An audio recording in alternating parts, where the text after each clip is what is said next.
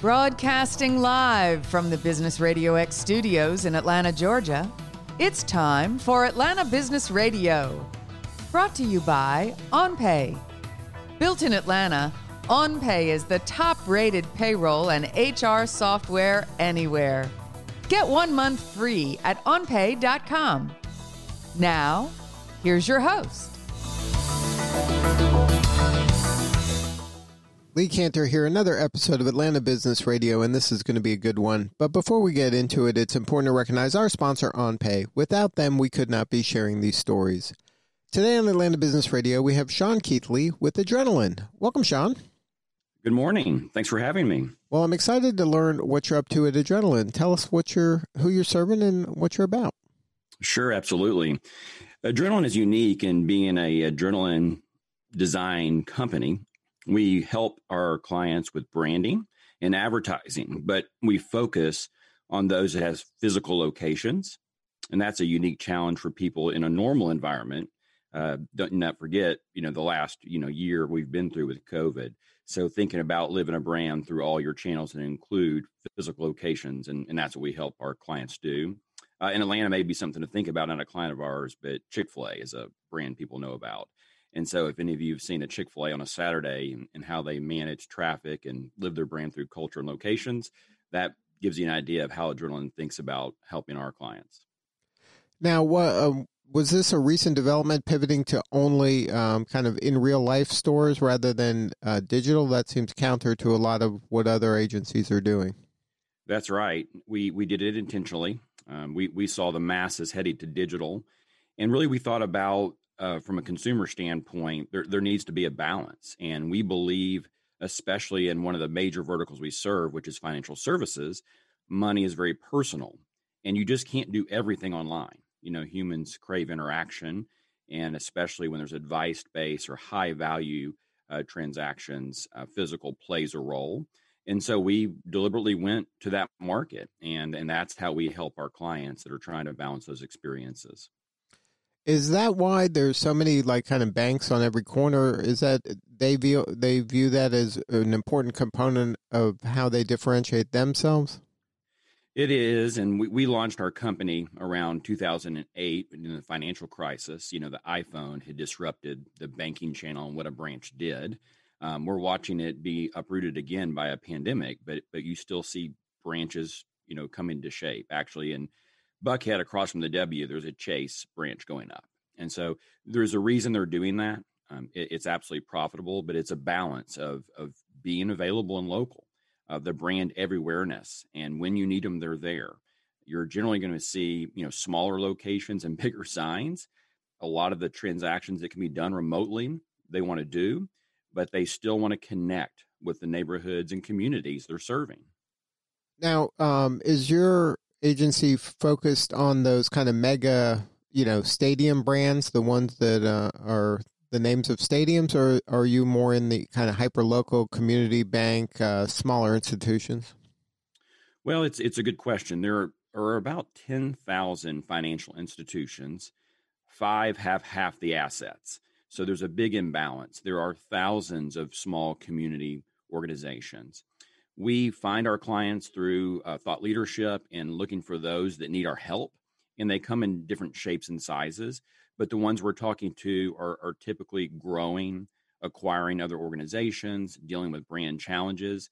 And that does mean our clients can range from a 800, you know, million dollar bank to um, some of our national clients that have a, a national footprint.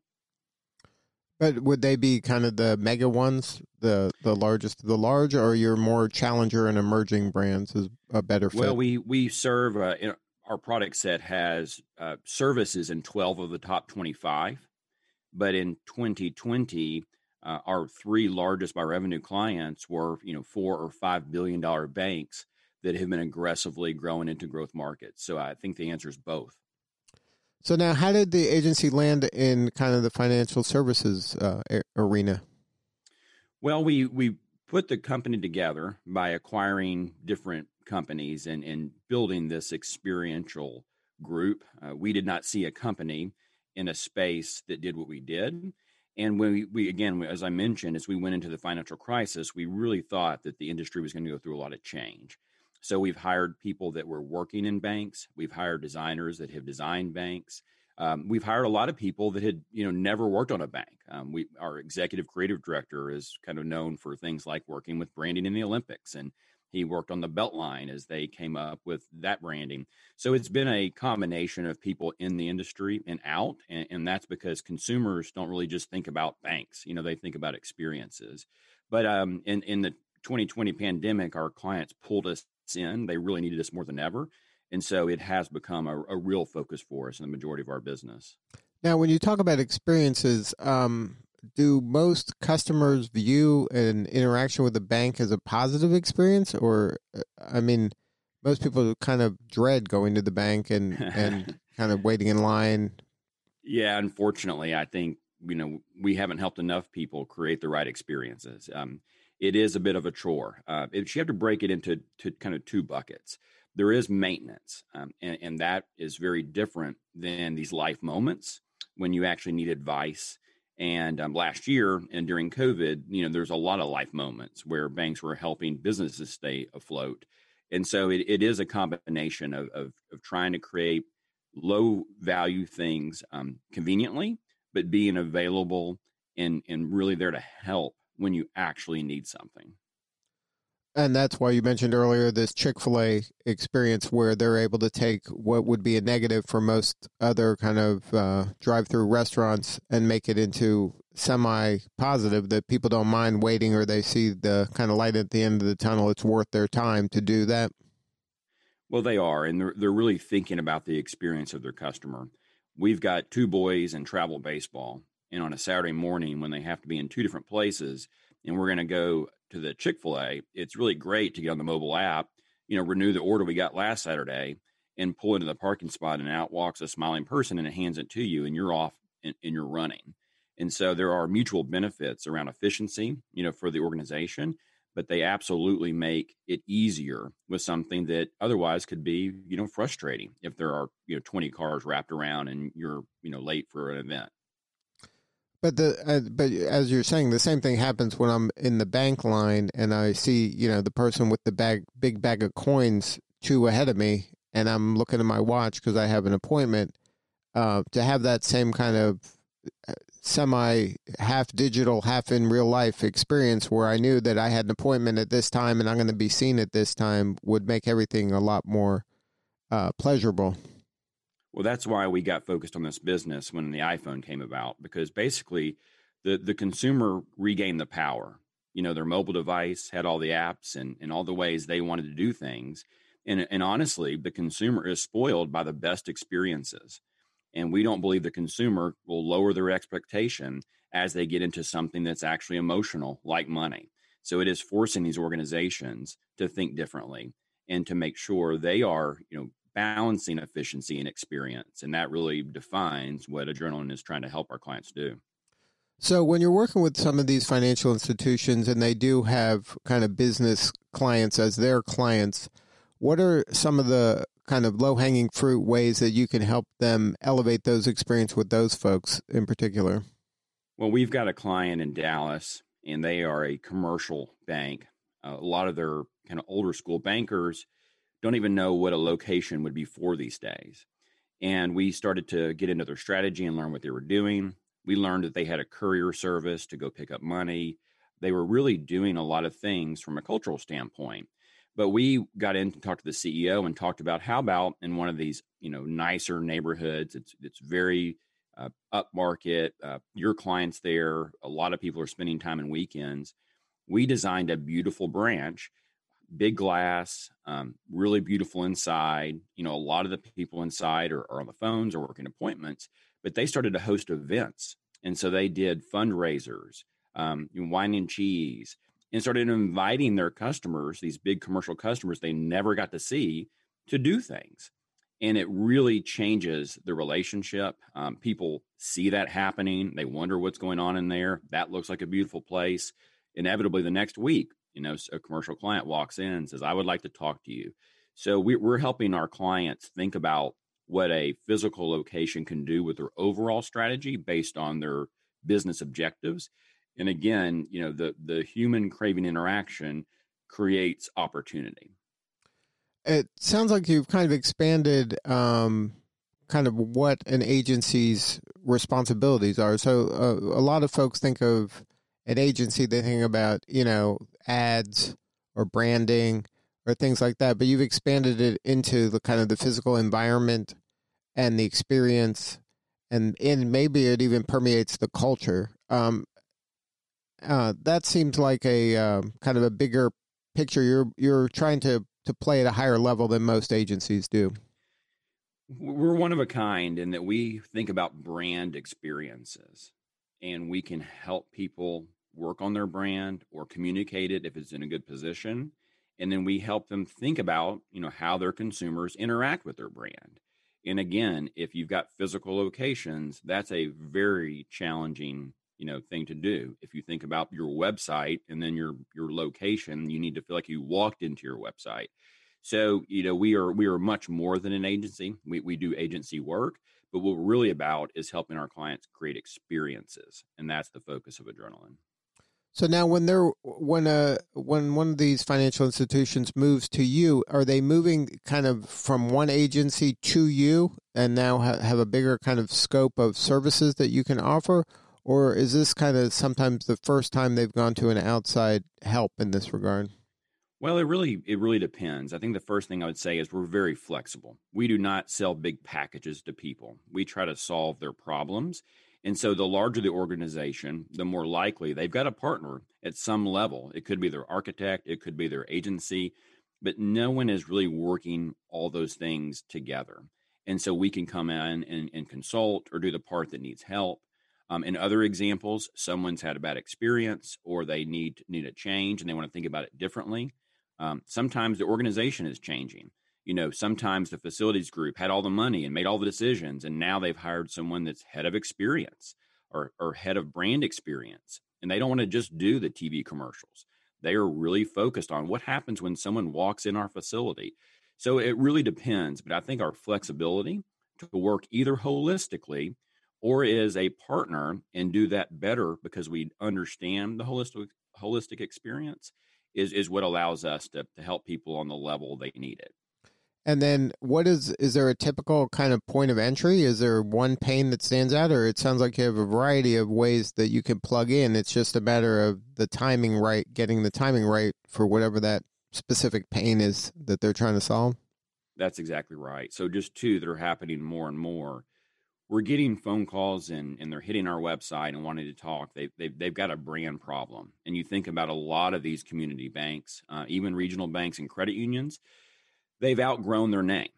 And uh, you can think it on in the largest scale with SunTrust and BBT, BB&T coming together. And they had to come up with a unique name that, that didn't give one of their other organizations, you know, all the power. So really at all sizes, people are kind of figuring out their brand and and that's one of the huge ones. Um, the second is we use a lot of data and analytics to help people make decisions about their physical networks, and that part of our business is absolutely exploding. You know, people want to know I have this network of locations. It's my biggest cost, but in some ways, it could be my biggest opportunity. And, and branch, branches aren't one size fits all anymore. You know, we want to feel like we're everywhere and have the convenience factor but we're doing a lot of interesting things with remote drive ups, um, interactive teller machines that you can drive up to in a parking lot. And there's different ways to make you feel available across a network versus just building large branches everywhere. So I think those are the two big things that are happening. Um, the third, which I predict will will be more this year and next year than the last three years combined, is the mergers of banks, and, and we become the easy button when our clients buy other banks, we help survey those locations, re-sign them, and make them part of the brand. And so there's three big market conditions going on right now that we're you know qualified to help people and those are the two and three things we hear most about when people want to you know work with us for the first time and you believe that um, there's always going to be a place for that hyper local location a physical location despite there's you know more and more kind of financial institutions are giving you online only options? I think that for a lot of organizations, the online only won't work for them. And they are going to use their, their biggest asset, which is their people. And they're going to have those people in communities. I think overall capital expenditure and number of branches will decline, but I think the experience in those branches we keep will will be better. And that's a trade off I'm willing to have. Um, we don't need 100,000 branches that are really like going to the DMV. Uh, if we have 60,000 that are more of a spa experience in terms of look and feel and they're advice driven, and I can do all my low value things on my phone or at a drive up, that's where this is all headed. And I think for a lot of organizations, that's how they're thinking about it. And then uh, typically those kind of institutions are risk averse and it's kind of a follow the leader uh, kind of mentality a lot of times. Are you finding that um, there's some of that that you're having to deal with and to kind of really prove the model before they kind of jump in? That's why we really focus on a predominantly inbound business development. We think about thought leadership. We've just started our own podcast, Believe in Banking. We've had uh, bank CEOs on there. We're just evangelizing about best practice. And then inevitably, when people are at a moment where they need us, they reach out that's how we avoid uh, trying to spend time convincing people they need to do things. I don't really have time for that, and there's too many organizations that need our help. And um, you're just seeing a, a big transition, and and really, it's around: Are we going to survive and grow, or are we going to sell our organization? Um, there really isn't a room in 2021 to just tread water, and so we're seeing you know a lot of activity. And if if not, then there's a lot of um, people merging and joining forces. And, and, so that's how we kind of avoid spending a lot of time trying to convince people to do things that we, we know they should do, but they haven't yet realized it. So now, did COVID make your job easier? No, I I don't know anybody other than Lysol would say it, it made things better. You know, it, one of the big things we miss is our town halls. Um, we we moved into a twenty five thousand square foot you know location just because we're growing here in Atlanta um, on Piedmont. I don't see our staff like I would in 2019. We have a office uh, up up north of Boston, and I haven't been up there nearly as regularly as I would. Um, and so that's the biggest thing. It's it's been hard. Um, we we made a fast pivot. We we did remote work that that we could. Um, as you've heard this morning, much of our work you can't do remotely. We we were still using safety protocols, but we were in branches changing signage. We we have branches that are opening. They were under construction last year, but but everything was more difficult for sure. But was it um, kind of the catalyst needed for some of these organizations to say, "Look, we have these branches. We're going to have to give them a better experience in in the location." Did it force those conversations, or make more of those conversations come to a head because they just had to deal with it? W- without a doubt we talk about COVID as a catalyst, and it really has done that just exactly. Um, and there are some good things coming out. Um, we heard people say in 2019, we don't do it that way. We can't afford to do that. You can't do that at a drive up. And last year, they had to figure it out. And so we were very busy in 2020 with a lot of work that we weren't planning to do in terms of giving advice, making branches safe, doing all those things that you're mentioning. And so it was absolutely uh, a, a, very unique year in that aspect. Now, uh, moving forward into 2021, and as the pandemic wanes, um, if somebody wanted to get a hold of you to maybe help them navigate this chaotic time, what is the best way to do that? Is it um, through a web your website? Yeah, that's that's where we go. Adrenalineagency.com. Um, there's a contact us. We have a whole team of people that are just focused on taking inbound um, requests and and talking to those people to see if we could help them as they navigate you know this post pandemic world and and balancing experience with safety and efficiency. Uh, fascinating stuff, Sean. Congratulations on all the success, and um, you're doing important work, and we appreciate you. Well, thanks for having me. All right, this is Lee Kantor. We will see you all next time on Atlanta Business Radio. And remember, this work could not be done without the support of our sponsor, OnPay. Please support them so we can continue to share these important stories. Today's episode of Atlanta Business Radio is brought to you by OnPay. Built in Atlanta, OnPay is the top rated payroll and HR software anywhere. Get one month free at onpay.com.